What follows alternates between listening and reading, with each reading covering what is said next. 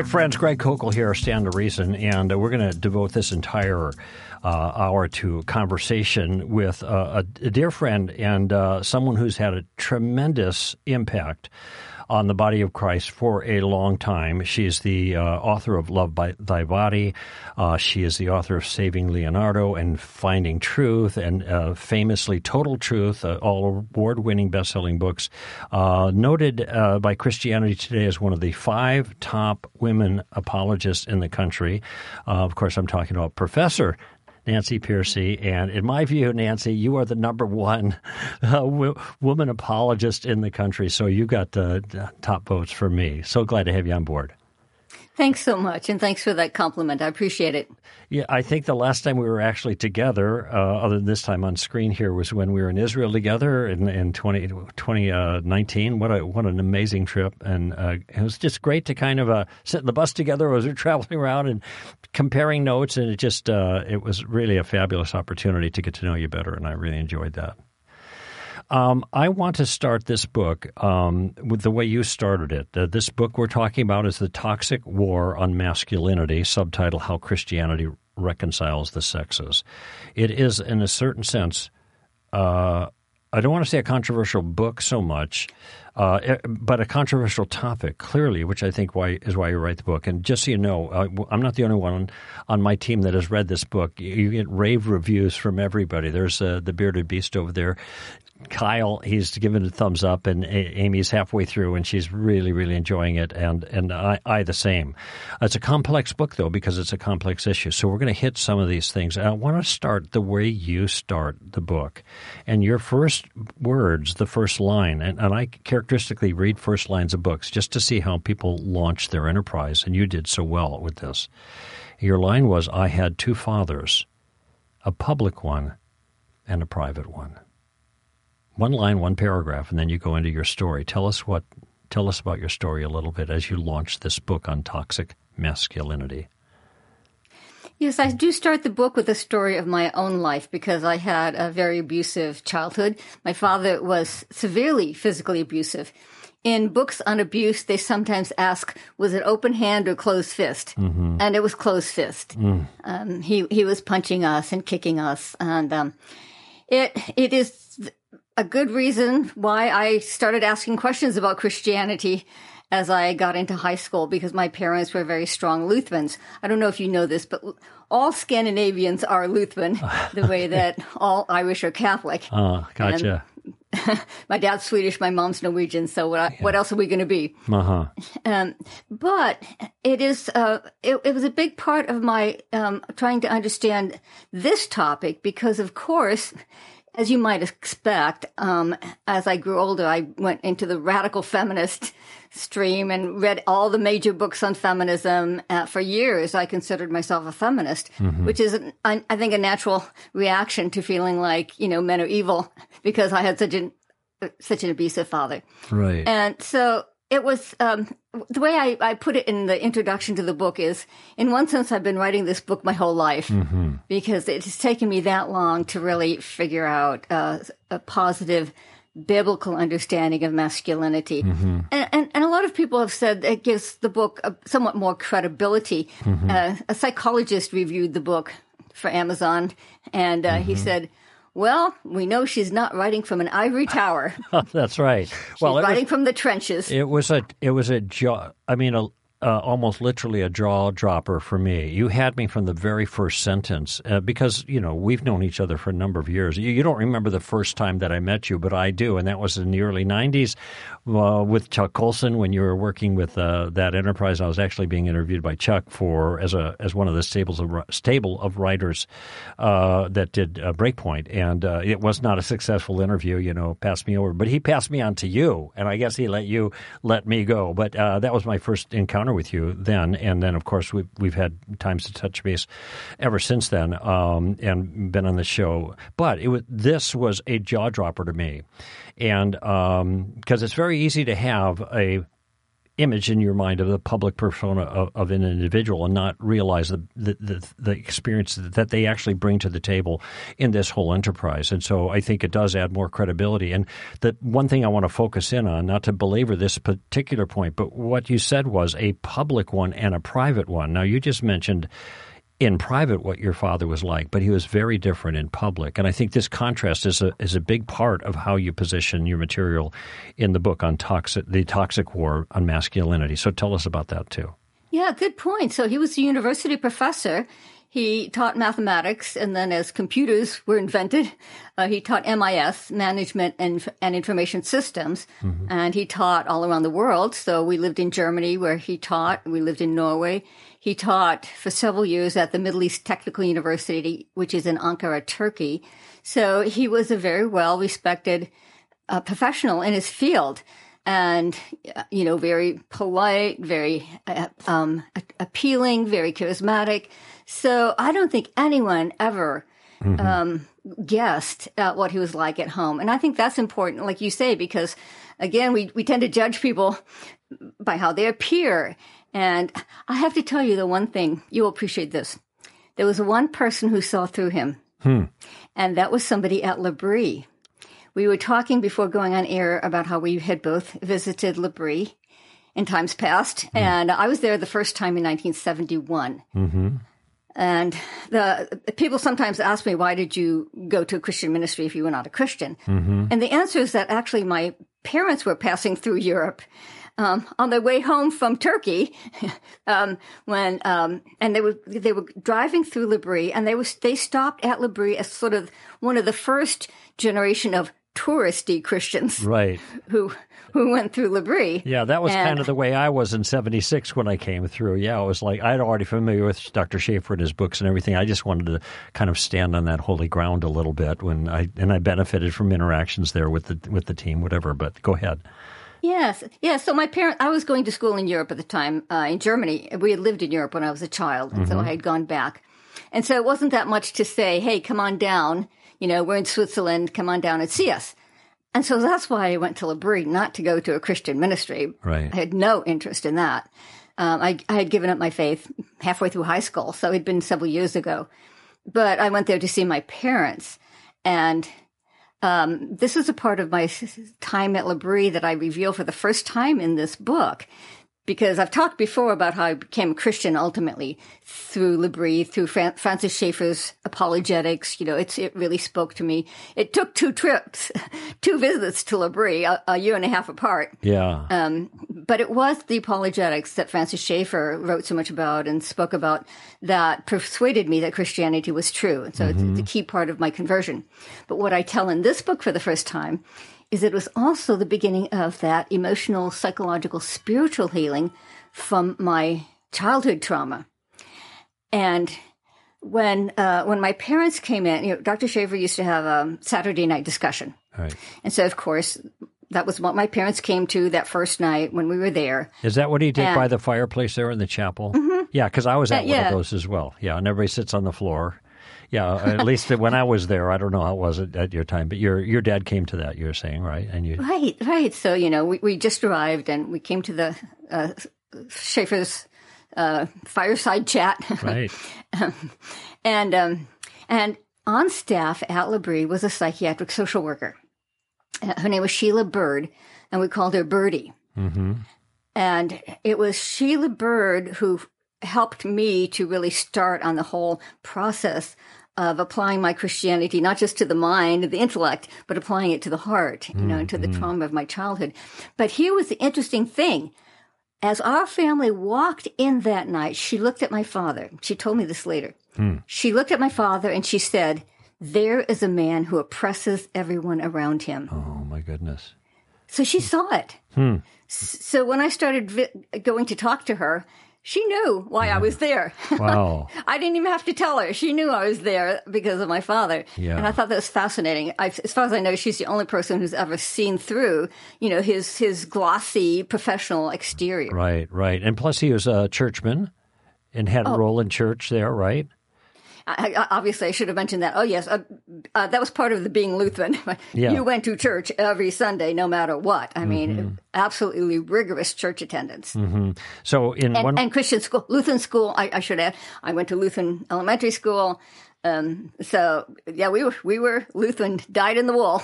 So it's it's not surprising then that, as you said in high school, you would have given up your faith, and now you're looking for something else, and you're moving to feminism entirely predictable under those circumstances. The reason I'm fo- focusing in on this is I do think this public one, private one, th- this motif here that it really you I hear the echoes of that throughout the book as you're talking about the problem of uh, toxicity, male toxicity, which is clearly a problem, but I think it's deeply misunderstood. And you do such a superb job of parsing out the details historically, and also this curious thing about Christian uh, Christian dads who could be you know, uh, good good dad, bad dad, you know, kind of thing like you experienced. And I and this, of course, has given a bad face to Christianity, which is why you left Christianity to begin with. It, that would be my takeaway from that experience. Would that be fair?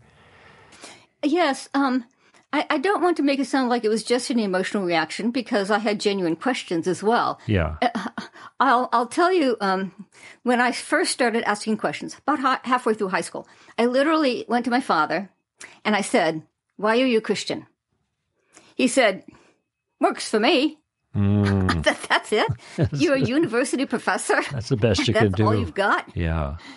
And uh, I had a chance to talk to a seminary dean. I don't always say this, but this was an uncle, a Lutheran uncle. And um, I thought I might get something more substantial, but all he said was, don't worry, we all have doubts sometimes. Yeah. So this was the quality of the answer that I was getting. And so I did finally think, well, I guess maybe Christianity just doesn't have any answers. Yeah. And that's when I walked away from my faith very intentionally. I didn't just drift, right? I Right. very intentionally said, Done if, this, if I if I if I don't have any good reasons to believe it, then I shouldn't say I believe Yeah, it, whether it's. Christianity or anything else. Yeah. And there was So there was they were I'm sorry. so there were definitely intellectual questions. Then, as I as I adopted all these secular isms Mm-hmm. um, until I went to L'Abri. So and uh, and you know there is some wisdom in the response as far as it goes that everybody has doubts, but the problem is is it goes further than that, and there are ways to reconcile doubts to you know in people's hearts, and there are answers to questions and stuff, and and that sometimes is a dismissal that doesn't ultimately help. You know, But it came across as it's just an intel- it's just a psychological phase that you're going, yeah, that's right. and uh, you you'll outgrow it. Don't worry. Yeah, right. So, um, uh, the, the like I said, the reason I, I mentioned this is because there was this this contrast, and and and of course, um, because people have experience with uh, men being toxic in the expression of their masculinity, um, there's a there's a- generalization of that toxicity, not just to men, but especially to Christian men, which you develop in your book. So, um, let me ask you this question: um, How would you characterize um, the, the the so-called problem of toxic masculinity that we hear about currently in our culture that you seek to remedy, remedy or at least to clarify in the book? I mean, what is it that people see there that they're being confronted with that you are seeking to clarify and address and bring some substance of understanding to? Yeah, um, that, that's such a broad question. Uh, And can I answer that historically? A lot of the book deals with the historical development of a toxic or secular view of masculinity. Okay. And one one part of that, uh, one of the most important uh, parts of it was um, the rise of Darwinian evolution. And a lot of us don't realize that. We think of evolution in terms of fossils and genes and scientific questions, but we don't realize that it had an enormous impact on people's view of of masculinity. Hmm. So Darwinian thinkers began to say the, the men who came out on top in the struggle for survival would hmm. by necessity be rough, ruthless, rugged, brutal, savage, barbarian, mm-hmm. and even predatory. Hmm. And so they said, you know, the the your true masculinity, your true nature is getting in touch with the beast within. And so whereas Christianity had urged men to live up to the image of God in them, Darwinian thinkers began to say, no, you know, your true authentic nature is the animal within. And uh, by the way, Darwin also did say that women are intellectually inferior to men. Mm-hmm. So he has some some responsibility for that part of toxic masculinity as right, well. right. But the um, uh, social Darwinism has come back in our own day. It's not just historical; it's now called evolutionary psychology. Right, right. The idea if the body evolves, this so does your psychology. All your mm-hmm. thoughts and feelings have to evolve. And evolutionary psychologists are still saying that men are by nature crude, rude, and lewd. Mm-hmm. So there was a a best-selling book, best-selling, called The Moral Animal, mm-hmm. and the author says the human male is a an obsessive, oppressive, flesh-obsessed pig. Giving him a book on how to have a good marriage is like giving a Viking a book on how not to pillage. Yeah, right. That is that Robert White. Uh, I'm trying to think. Robert Wright, yeah, yeah, yeah. I, I actually, uh, I have that book. I've read the book Mm-hmm. and used it in some other writings I've done. But yeah, this is what follows, and a lot of folks don't think about the entailments that, are involved in certain worldviews. And so, social Darwinism is another expression of this kind of thing that actually was coincident with the Industrial Revolution at its peak. And you talk a lot about that. Before I get to that, though, I want I want you to tell us another story because this is a these it's a story in contrast, and it's of contrasts of two different understandings, and it's something very close to me because the Borderline Bar is a mile and a half from my house from 19, uh, 1917, was it? Or 28, I'm sorry, not 19, 2018, the Borderline Byron, that killing that was done there, which you cite there. And I, this choked me up to recall this event that was so big right in our my wife used to go dancing there you know? And uh you know line dancing was a you know country and western bar but there was a famous killing there in 2018 um and uh, a group shooting but there were th- th- there was two ways to understand that and you told a side of the story. There's one type of masculinity that was expressed in the killer but there was another type of masculinity that was also expressed in some others particularly one man by contrast. And I, do, do you recall the, that account well enough to be? Yeah, Oh, please. oh, yes. Yes, because I start the book with that. You know, you want to start a book with something intense and grabs the reader. Well, I've had a lot of people tell me that grabbed them. That's right. it did it did the job uh, because it was it was a famous you know mass killing in a bar, and the the killer was a young man uh, in his early twenties, twenty three, I think. Ian David Long was his name, former Marine, divorced, living in his mother's basement. I mean, all the typical failure to launch stereotypes right there. And he came into the bar one night when he knew it would be full of, of college students and you know, threw smoke bombs to cause confusion and then just started firing into the crowd. In the bar that night was a young man named uh, Wennerstrom. What was his first name? Wennerstrom. Matt. Matt Wennerstrom. And he was 21 and he was a college student. And he immediately, as soon as the shots started booming out, he, he grabbed a bunch of people, put them under a pool table for protection. Mm-hmm. And then when the shooter stopped to reload, mm-hmm. he broke a back window with a bar stool and started shepherding people out. Mm-hmm. He and a couple of other young men. And they kept coming back into the bar as often as they could to bring peop more people out. And by, by the way, the shooter finally shot himself. And it was fascinating to read the interviews on the night of the shooting. People asked Matt Wennerstrom, how did you have such mental control, you know, to, to, to respond so effectively and to save so many lives? And he said, he said, I know where I'm going when I die. Mm. So I mm. wasn't worried about it. Mm-hmm. You know, I'm okay if I die Yeah. because I know where I'm going. Now, anyone who reads this who's a Christian knows exactly what he meant by that. Right, right. what he meant was he he knew he was a Christian, and, and then mm-hmm. he did comment. Um, this this comment got dropped from the story, but then he talked about how he was still praying for the people who were still missing. So Well, you describe it was clear. It was clear. Yeah, I, I open it with okay, two different versions of masculinity. One used his masculine strength to take lives. The other used his masculine strength to save lives. There, there is a portion of that description, though, where there's a kind of a huddle while the bullets are flying. Do you remember that? Can you tell us about that?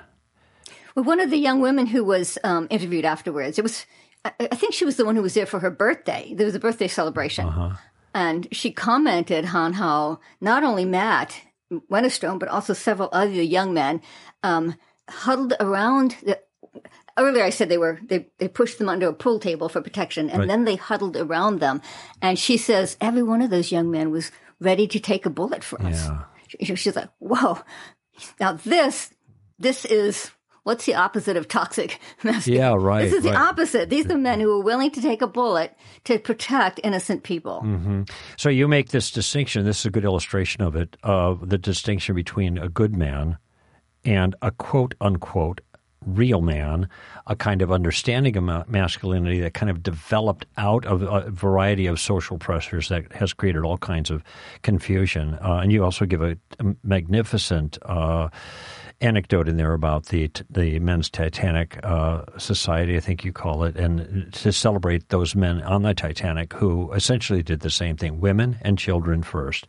We're going to stay and go down with the boat, and how these men are are, are toasted on a regular basis by the society to re, to re- reflect the mass, the genuine, good, virtuous, heroic deep masculinity of these men that were willing to go down with the ship um, and let the women and children be, be rescued. This is a contrast that you really demonstrate or you, you trade on throughout your book as you're looking at these social factors. Right. So this was. I'll give you a little bit of the background that's that's not in the book, um, because as you noted, it's the most controversial book I've ever written, which did surprise me because I really thought "Love Thy Body" would be more controversial. It covers topics like abortion, homosexuality, transgenderism, which Right. is really Of course. mushroomed now. Um, but this one was more controversial, and um, I, I ran lots of classes on it. I, I led lots of reading groups because I like to get feedback, you know, Right. rub off the rough edges. But when they would talk to their family and friends about reading a book on masculinity, invariably the first question was, whose side is she on? You know, with that tone, whose side is she on?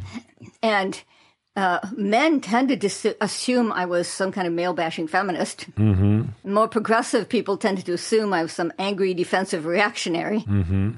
And, and so I had to rewrite. You, you'll get, you'll appreciate this. Great. I had to rewrite chapter one multiple times to sort of get over that initial hostility Right. coming from both sides. And so I put this study right at the beginning, uh, the good man versus the real man that you just described. So this is a study by a, a sociologist. He's not a Christian, but he's very well known in his field, and so he gets invited to speak all around the world. Mm-hmm. And so he came up with this clever experiment where he would ask young men two questions. First, he would ask them, What does it mean to be a good man? If you had a funeral, for example, and in the eulogy somebody says he was a good man, what does that mean? And the sociologist said all around the globe, young men have no problem answering that. They immediately start saying things like honor, duty, sacrifice, uh, integrity, do the right thing, be a provider, be a protector, be responsible, be generous. And he'd say, well, where'd you learn that? And the young men would say, it's just in the air we breathe. Yeah. Or if they were in a Christian country or a Western country, they would say it's it's part of our Judeo-Christian heritage. Which is true. But then he would, that's cool, right? And then he would ask us a follow up question. He'd say, Well, what does it mean if I say to you, man up, be a real man? And the young man would say, Oh, no, that's completely different. Mm-hmm. That means be tough, be strong, never show weakness, suck it up, play through pain, um, win at all costs, mm-hmm. get rich, get laid. I'm mm-hmm. using their language. And so, what the sociologist concludes is that men everywhere do know what it means to be a good man. It's an innate, inherent knowledge. As we would say, men are made in God's image, and they do know what it means to be a good man. Romans 2, like We all have a conscience. But they feel social pressure to live up to, quote unquote, the real man, which are traits that are can can be more toxic, especially if it's, they get decoupled from a moral ideal of a good man. They can uh, become you know, sexually exploitive, entitlement, co- coercion, and control. So I, I put it in the front of the book to help people realize we're not we're not for or against masculinity wholesale. right, right. We all want to support the good man, mm-hmm. and and it's perfectly fine to critique the real man, the cultural message of the real man. It also gives us a more positive way to deal with these issues because most men don't respond well to being called toxic. yeah. strangely enough. surprise, so what surprise. It does mean, excuse me. It does mean though that we he gives us the tools to tap into and affirm and support Mm-hmm. their innate knowledge of what it means to be a good man. And if we can do that, we have a much more positive approach to these issues. hmm You you mentioned innate knowledge. I, I think that's um, exemplified by, in a certain sense, the automatic response of the men at the borderline bar to do what they needed to do to, to protect those who were more vulnerable.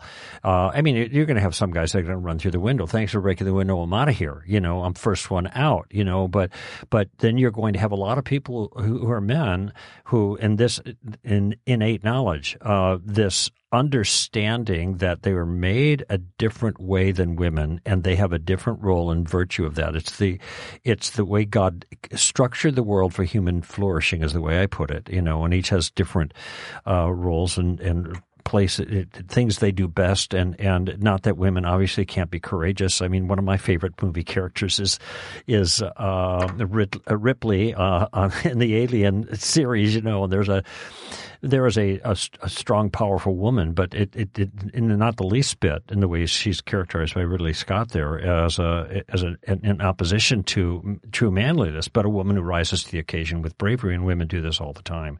But there just seems to be this additional element of the man being the hunter gatherer, protector, provider, and mom being the nurturer type, and so uh, and, and these uh, what what I see throughout the book is this kind of contrast in, in between the the the good virtuous, genuinely virtuous man and the so-called real man. There was a time, though, in history where, and this is, uh, you can talk about this a little bit, when, when there there was not a big difference between that. Pre-industrial time, the, the good man and the virtuous and the real man were, were the same thing.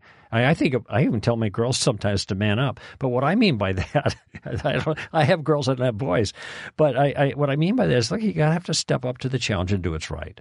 You just have to do what you need to do because it's the right thing to do. And and and but I understand that this is characterized in very different terms nowadays. So talk a little bit about the pre-industrial society and what men were like then. Yes, and a- actually, before I go there, um, I'll give you one more study just because it's so cool. Um, another global study because uh, it helps us understand these. It's not just Christian insight. This really is inherent.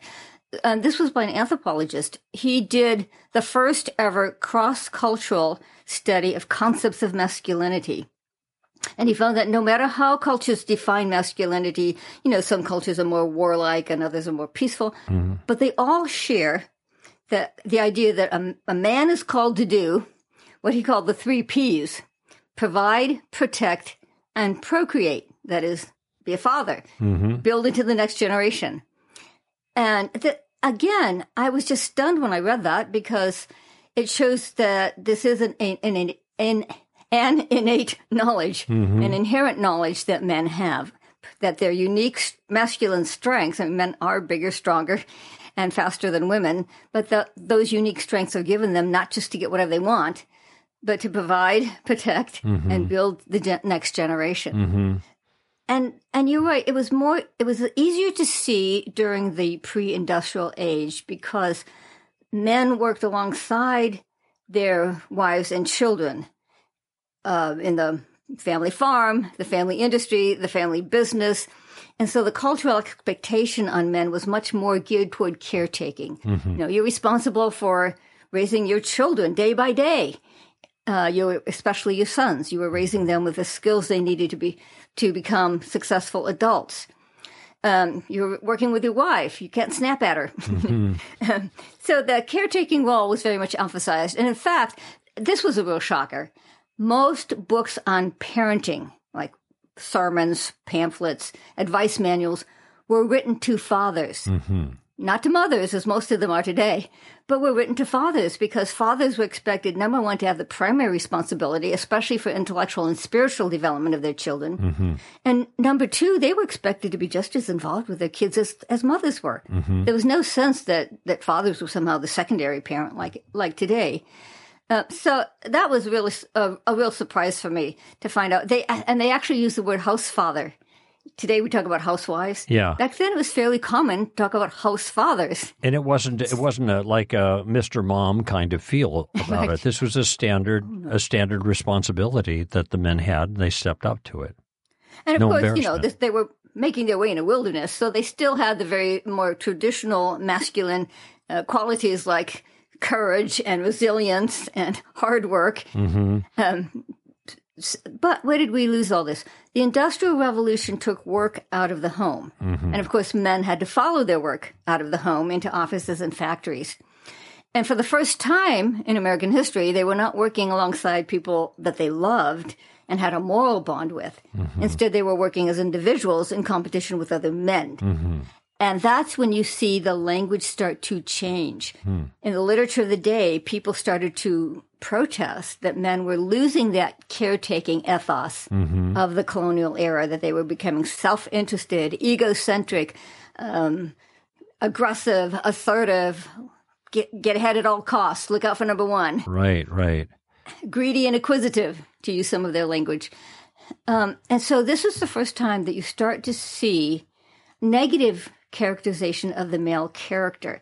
So people who think that the concept that masculinity is toxic started with, you know, the 1960s, maybe second wave feminism, need to realize, no, it actually went much, much further back. People were very concerned about the male character already in the early 19th century. You know, when you talk about the role the fathers played in families uh, prior to the industrial period, the the, uh, the industrial launch, uh, say pre-Victorian, we'll just call it, and uh, you have these uh, beautiful images in your book. Uh, you know, things that were produced, pictures of families working together and praying together and doing that, and there's Dad at the head of the whole thing. Well, I had two reactions. First of all, I read these awful stories like the abuse you faced in your childhood and, and others as well. And there, there are other characterizations of that side of humanity. I thought, well, I'm not such a bad dad, you know, because I'm not doing anything like that. And then I read all the ways that fathers were so deeply integrated in the development of their family, the values and the spiritual things. And I thought, man, I'm really a lousy dad kind of thing. Now, later in the book, there are some really good things that were instructive to me, and we, we'll, we'll get to those as well in that regard. But um, I do want, before we get too much into the development of this understanding of male toxicity, et cetera, um, and how it kind of seeped into culture, and there was this conflict between the sexes that took on very very different characteristics as time went on.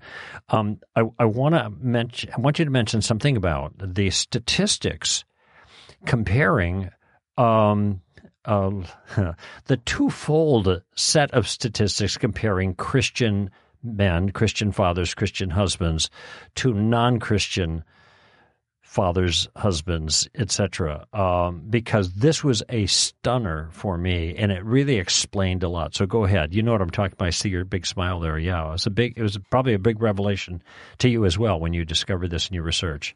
Oh, absolutely. Because we've all heard the media narrative that Christian men, evangelical men, are exhibit A of toxic masculinity, right? That if you believe in any form of male headship in the home, that that will turn you into an overbearing, tyrannical patriarch, oppressive to women. Um, and Barefoot so, and pregnant wives, kind of thing. Yeah, right. Yeah, the the stereotype, right. I'll give you just one quote. It was easy to find quotes uh, with a quick Google search, so I'll give you just one. So this this was the co-founder of the Church Too movement, which followed the Me Too movement, and she says the theology of male headship feeds the rape culture that we see permeating American Christianity today. So the trouble is that social scientists, psychologists, sociologists were looking at these accusations and saying, "Where's your evidence? You're making these charges. Where's your data?" And so they went and did the studies. And in my book, I cite some dozen or so studies where what they found is the exact opposite of what the media narrative is. They found out, to their own surprise, that uh, evangelical Christian men who actually live out their faith, you know, who who are committed, who attend church regularly, test out as the most loving husbands and fathers. Based And on the way, reports from their wives and children, basically. Well, but, uh, well, the pushback I get, by the way, often is uh, it, they they assume these were studies done by Christians, and they say, well, of course the the wife's going to say she's happy. Her husband's sitting right there next to her. Yeah. No, that's not what these were. These were large secular uh, databases mm-hmm. that are drawn on by policymakers, journalists, and others. So these were not done by most of the I have a variety of studies, but most of them were not done by Christians. And so, yes, so they're asking the wives separately. Hmm. And it's the wives who are reporting the highest level of happiness with their husband's expression of love and affection. Hmm. Hmm. Evangelical husbands spend the most time with their kids in terms of uh, both shared activities like sports and church youth group, and in terms of discipline like enforce, enforcing screen time or bedtime. Mm-hmm. And evangelical couples have the lowest rate of divorce of any major group in America. And then the real surprise, they have the lowest rate of domestic abuse and violence mm. of any major group in America. Mm. S- sometimes a single quote can, can kind of crystallize it. So let me give you a quote on that. Okay. Um, so this, this is my go-to sociologist. He did the largest study. His name is uh, Brad Wilcox at the University of Virginia. And to give you a sense of his stature, he writes in places like the New York Times. So this is a New York Times article in which he said, it turns out that the happiest of all wives in America are religious conservatives. And of course, they look especially at the wives to mm-hmm. see whether their husbands are these oppressive patriarchs. Mm-hmm. But the happiest of all wives in America are religious conservatives. Fully 73% of wives who hold conservative gender values and attend religious services regularly with their husbands have high quality marriages. Mm-hmm. And then, actually, my favorite part of the quote is this. He then turns to his colleagues, who are mostly secular, um, at the University of Virginia, and he says, academics need to cast aside their prejudices mm-hmm. against religious conservatives and evangelicals in particular. Conservative Protestant married men with children are consistently the most active and expressive fathers and the most emotionally engaged husbands. Mm-hmm. So even Christians don't know this. I had to go digging into the academic literature to find this. It's not made its way into the popular realm yet. And so it really was the decisive um, point where I decided I have to write this book. Mm-hmm. I wanted to get this information out into the churches where men can be encouraged. Mm-hmm. Because even in, in Christian churches, men often uh, feel beaten down. When I told my um, class I was writing a book on masculinity at, at Houston Christian University, a male student shot back, What masculinity? It's been beaten out of us. Mm. Okay, so even even in Christian circles, men right. are feeling that sense of you know uh, to- masculinity is being derided as toxic. Mm-hmm. Well, I'll give you a quick anecdote. This was my uh, one of my um, graduate students is um, head of women's ministry in a large Baptist church, and she said to me, "On Mother's Day, we hand out roses and tell mothers they're wonderful. Yeah. On Father's Day, we scold the men and tell them to do better. Yeah, that's right. So, I but now there's a certain sense, though, and your own home life is an example of that, where this characterization of Christian families is is not uh, quite accurate and you you were very careful to qualify this. These are evangelical Christian people who, in a word, are living out their Christian convictions in a real way in their lives, and therefore they represent the best of the best when it comes to marriages. But there is a whole other strain of uh, let's just put scare quotes here around the word Christian. Uh, fathers and families that do not fare as well as what you described. Tell us about that. Yeah. So the first uh, pushback I often get is, well, haven't we all heard that Christians divorce at the same rate as the rest of the culture? Mm-hmm. In fact, in my research, I found that that was one of the most widely quoted statistics by Christian leaders. And so the researchers went back to the data and they did that important distinction that you just mentioned. Mm-hmm. They pulled out the men who are, um, reg- you know, attend church regularly and really are committed Christians over against nominal Christians. By the way, my students don't even know what nominal means, so I have to explain. Oh gosh. uh, N-O-M is Latin for name, so uh-huh. in name only. And these are men who might uh, check the Baptist box, for example, on a survey like this, mm-hmm. but who uh, don't actually attend church, rarely, if at all. Mm-hmm. And they test out shockingly different. Their wives report the lowest level of happiness with their husband's treatment of them. They spend the least amount of time with their children. they have the highest rate of divorce, even higher than the secular world. And the real shocker is they have the highest rate of domestic abuse and violence, even higher than the secular world, mm-hmm. higher than secular men. And so this is why the statistics get so skewed because if you just do a study on evangelicals, mm-hmm. you're going to get men who are better than secular men and men who are worse than yeah. secular men. And so the statistics are going to be misleading. And this is one reason we haven't quite caught you know, that are that are committed right. Christian men are doing well, and it's time for us to support them and encourage them.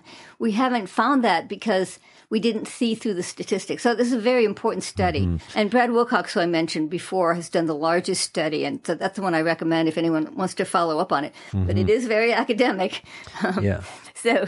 So uh, I wanted to popularize that and get it out into the Christian well, world where men can be encouraged. I am so glad you did that uh, for that very reason to give a real accurate depiction. I mean, if you're the real McCoy, this makes all the difference in the world for the good. If you're a phony, this makes all the difference in the world for the bad. And the way I think you describe it, maybe you want to say something about this that that the phonies don't have the spiritual substance and the spiritual convictions, uh, but they do read.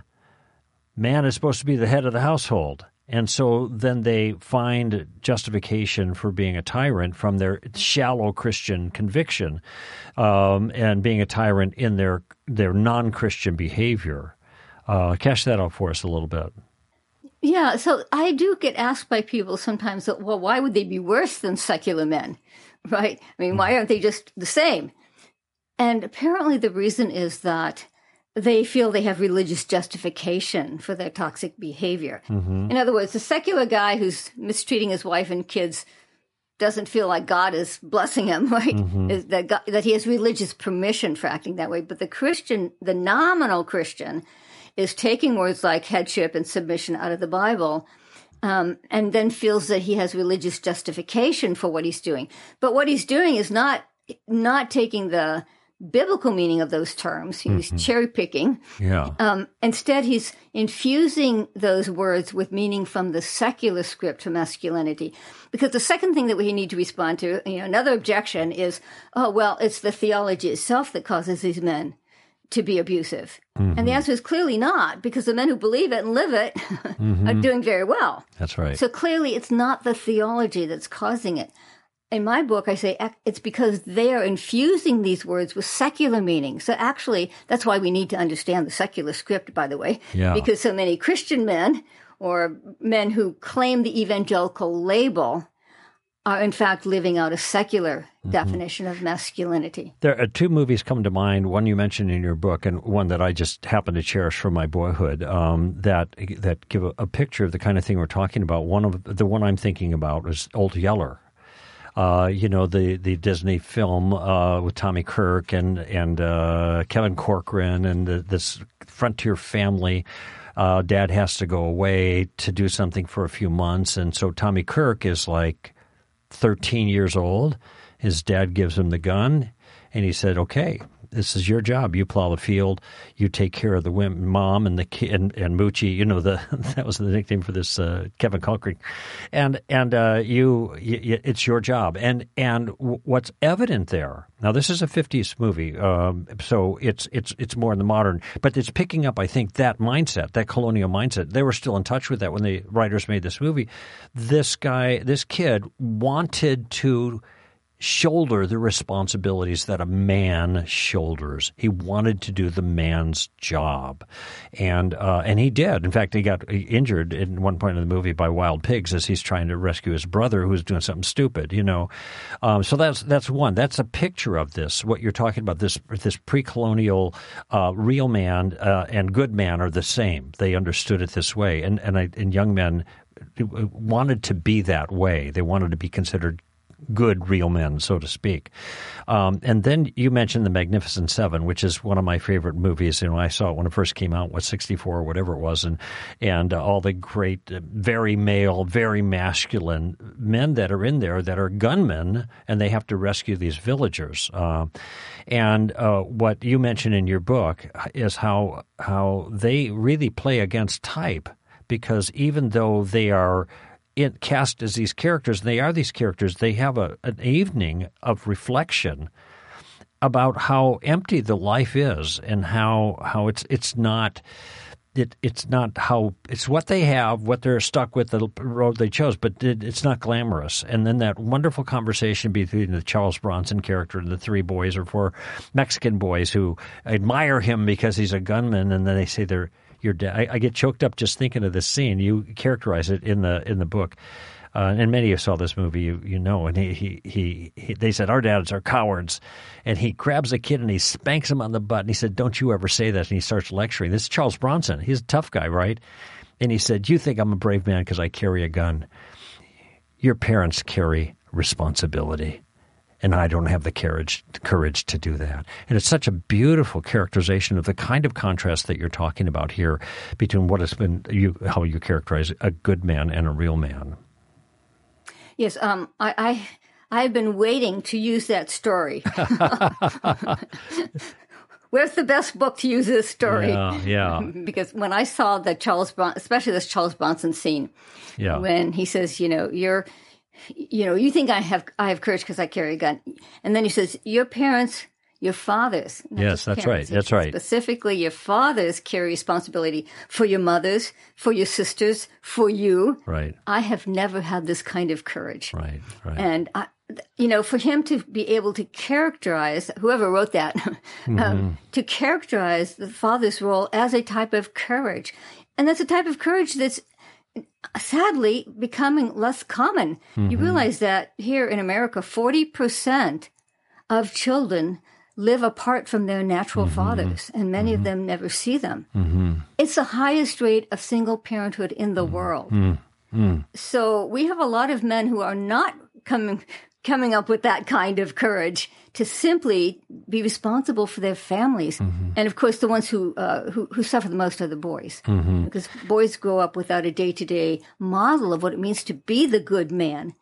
Uh, um, everyone knows it's it's it used to be a left right issue, but now it's on both sides. We yeah, all know that boys right. growing up without fathers are more likely to have trouble in school, to drop out of school, to be addicted to sex, to drugs or alcohol, to engage in sexual activity outside of marriage, and to end up behind bars. That's I used right. to work for Prison Fellowship, as as you know, of course, and um, we knew the majority of the young people, young men behind bars were from fatherless homes, especially violent crimes. Well, you you uh, talk in your book about the phrase you use is boy crisis and daddy deficit, and and, and uh, if I understand the way you ended up developing this, the daddy deficit um, creates a boy crisis, but the boy crisis survives into adulthood to create kind of the daddy deficit because of the kinds of things the culture ends up uh, subtly affirming in men is what creates the toxicity.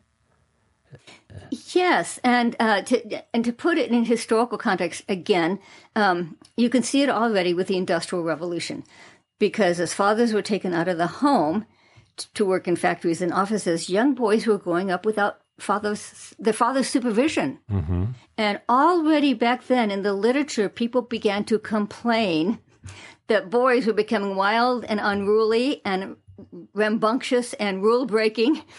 In other words, the idea boys will be boys, that's when it started. Mm-hmm. People didn't used to say that. People used to expect boys to be just as well behaved as girls. If anything, more well behaved. All the way back to the ancient Greeks and Romans, they thought that men were more virtuous than women, mm-hmm. that they were morally superior. The, the, the rationale was this. They thought that the insight into right and wrong is a rational insight, and they felt that men were more rational. Right. And therefore, men are more virtuous. Yeah. The word virtue actually comes from the Latin. V I R means man, hmm. as in the word virile. Hmm. So even the word virtue had overtones of manly strength and honor. And so nobody had ever said, oh, well, boys will be boys until the fathers were taken out of the home. Mm-hmm. And then boys began to be uh, unruly, wild, misbehaving, rule breaking. And uh, the, the leading psychologists of the day put it this way Never before in American history has the American boy been so wild. And it's because he's half orphaned. Half isn't that a, mm-hmm. an interesting wow. face? Half orphaned. Wow. In other words, you know, his dad's just not there. It's like mm-hmm. being half an orphan. Um, and then he said, and boys are now being left up to female guidance mm-hmm. in home, church, and school. Mm-hmm. And of course, a, boy doesn't necessarily want to follow female guidance because he thinks that makes him effeminate. Mm-hmm. And so they developed what historians call boy culture. You know, the idea that being a real boy, this is the this is what preceded the real man, as mm-hmm. you so mm-hmm. aptly put it. The real boy was the boy who was a misbehaving rascal. Mm-hmm. Um, even the literature of the day reveals it. Yeah. The best known being Tom Sawyer and Huckleberry right, Finn. Right, right, right, right. And, and, that was a shift. That was a shift because before that, literature for children was always moralistic to give boys a, a positive role model of being a good boy. Uh-huh. But now the now the protagonist was a misbehaving boy, a, a prankster, a mischievous. At any rate, as you as you noted, I'm going. I'm putting in the historical context. As right. those boys grew up, what did they do? They brought boy culture with them, yeah. and so the 19th century saw a huge increase: drinking, gambling, crime, prostitution. The number of brothels mushroomed.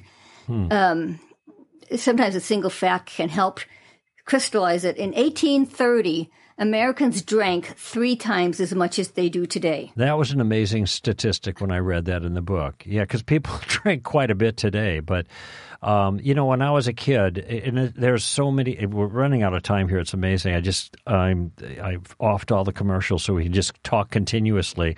The book we're talking about, of course, is The Toxic War on Masculinity, um, how Christianity reconciles the sexes. In other words, there is a there is toxicity, and there's a battle about that in our culture, and it's it's got all kinds of details that Nancy is very very careful to deal with and help you understand in the book, and and RX towards the end.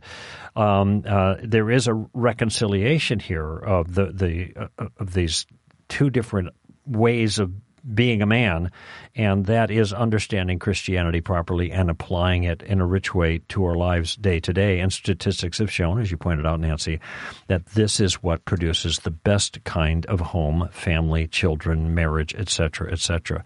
By all all assessments, I, I, I, by the way, I one of my favorite shows when I was a kid. See, I was born in 1950, and uh, uh, we, I think we share a lot of the same lifetime, you know, culturally speaking, and uh, and I loved watching uh, Father Knows Best with Robert Young and Jane Wyatt. It started in 1954 and uh, it had six seasons or something like. I loved watching that as a kid because this was. Um, I had a very paternalistic uh, home, uh, but it, but I mean, uh, Robert Young was the best of dads, you know, and even the Mickey Rooney movies from before our time, you know, when her, his father was a judge, you know, he was kind of a rascally boy. That was the characteristic of this Mickey Rooney character, but he could always go back to dad to give him advice and whatever. So even with the Industrial Revolution and the jobs pulling dads out of the homes and everything, there still was this kind of believing remnant, it seemed like, that would still hold the line. And characteristically, these were people who deeply committed to Christian values. Would that be a fair statement? Oh, yes. Um, it, I, I try to be um, encouraging throughout the book by showing that all along, all along, there were Christian men, Christian fathers who were living out a biblical understanding of fatherhood and family and so on. Um, because, you know, I'm, as you know, Greg, I'm an apologist at heart. Mm-hmm. And so my main goal is to show why the secular world gets masculinity so wrong. You know, I want to equip Christians to stand against the secular definition of masculinity, the denigration of masculinity. And so I, I don't make my major theme, you know, well, what were Christian families doing? I, I, I put that in as, as, sort of a, don't forget mm-hmm. that all along there were Christians uh, who, who, were in fact living out a Christian understanding. And you you mentioned the, that the book has pictures. um, you know, when you're dealing with history, it helps a lot to have pictures. One of my favorite pictures is in the section on "Don't forget there were Christian fathers" because it shows a father surrounded by his family. You know, his kids are around him. Like there's a kid in his lap. His the wife is sewing but mm-hmm. next to them, and he's reading a book to the family. Mm-hmm. And, uh, and, and of course the they don't know for sure, but it's probably a Bible. Mm-hmm. Um, at any rate, that, that image of the father who still, even though he's out of the home most of the day, when he comes home, he's coming home to his second job. That's right. And he's making a point of helping the kids with the homework, uh, participating in the housework. And after the homework's done, they sit around and they, they gather on the piano and sing, right. or they gather around and, and read a favorite book together. And it was amazing how much, um, even, even the secular historians one of my books is on the history of fatherhood. And even the secular historian mentions how much the Christian father continued to be a model of fatherhood, even for the men who were no longer active Christians. Mm-hmm. This is fascinating. He said the Protestant Christian husband was still setting the tone that, that men who were becoming irreligious still followed that Protestant pattern for raising their own kids. Mm-hmm. They knew that that was best for their kids. Yeah, yeah, so good. So, so you're right, and, and, of course, I do have a whole chapter on you know today. Is it possible to sort of flex the workplace? Are we really? We're not just stuck with the industrial revolution. The pandemic taught a lot of people that there are ways to sort of flex the workplace and. Mm-hmm. Uh, I just today, Greg, I looked at a Harvard study and it was titled the title was something like this during the pandemic fathers got closer to their children and they don't want to lose that. Oh yeah that's great. I uh, I, 68% 68% of fathers said they did not want to go back to the office full time. Right. You know, they right. wanted some kind of hybrid situation. Because of what they gained. And, and that certainly is possible. It's an RX for what we're facing. I feel real badly. I, I was going to say I'm giving the short shrift to the last part of your book, which is an RX a lot for Christian families who are struggling with toxic uh, masculinity. And a lot of times the wives get blamed and the pastors go along with the husbands, not the wives who are the victims. And and you talk a lot about that. Um, I just uh, so my apologies that we haven't done this for two hours and we've only had one hour here to do this. But I hope it, it's given a, really good introduction to your unbelievable amount of research. I, I mean, we're both writers, but I look at this and I say, man, that's hard stuff. You know, I just had 85,000 words in in Street Smarts, you know, and I thought I was working. This is more than that. And uh, and it's you have so many footnotes. All the research that went into this is, makes it such a superb work and so helpful for Christians in their own families and also dealing with the kind of challenges of toxic masculinity that they hear in the culture. It's there but the remedy is uh, not women's liberation, but the Christian understanding of reality.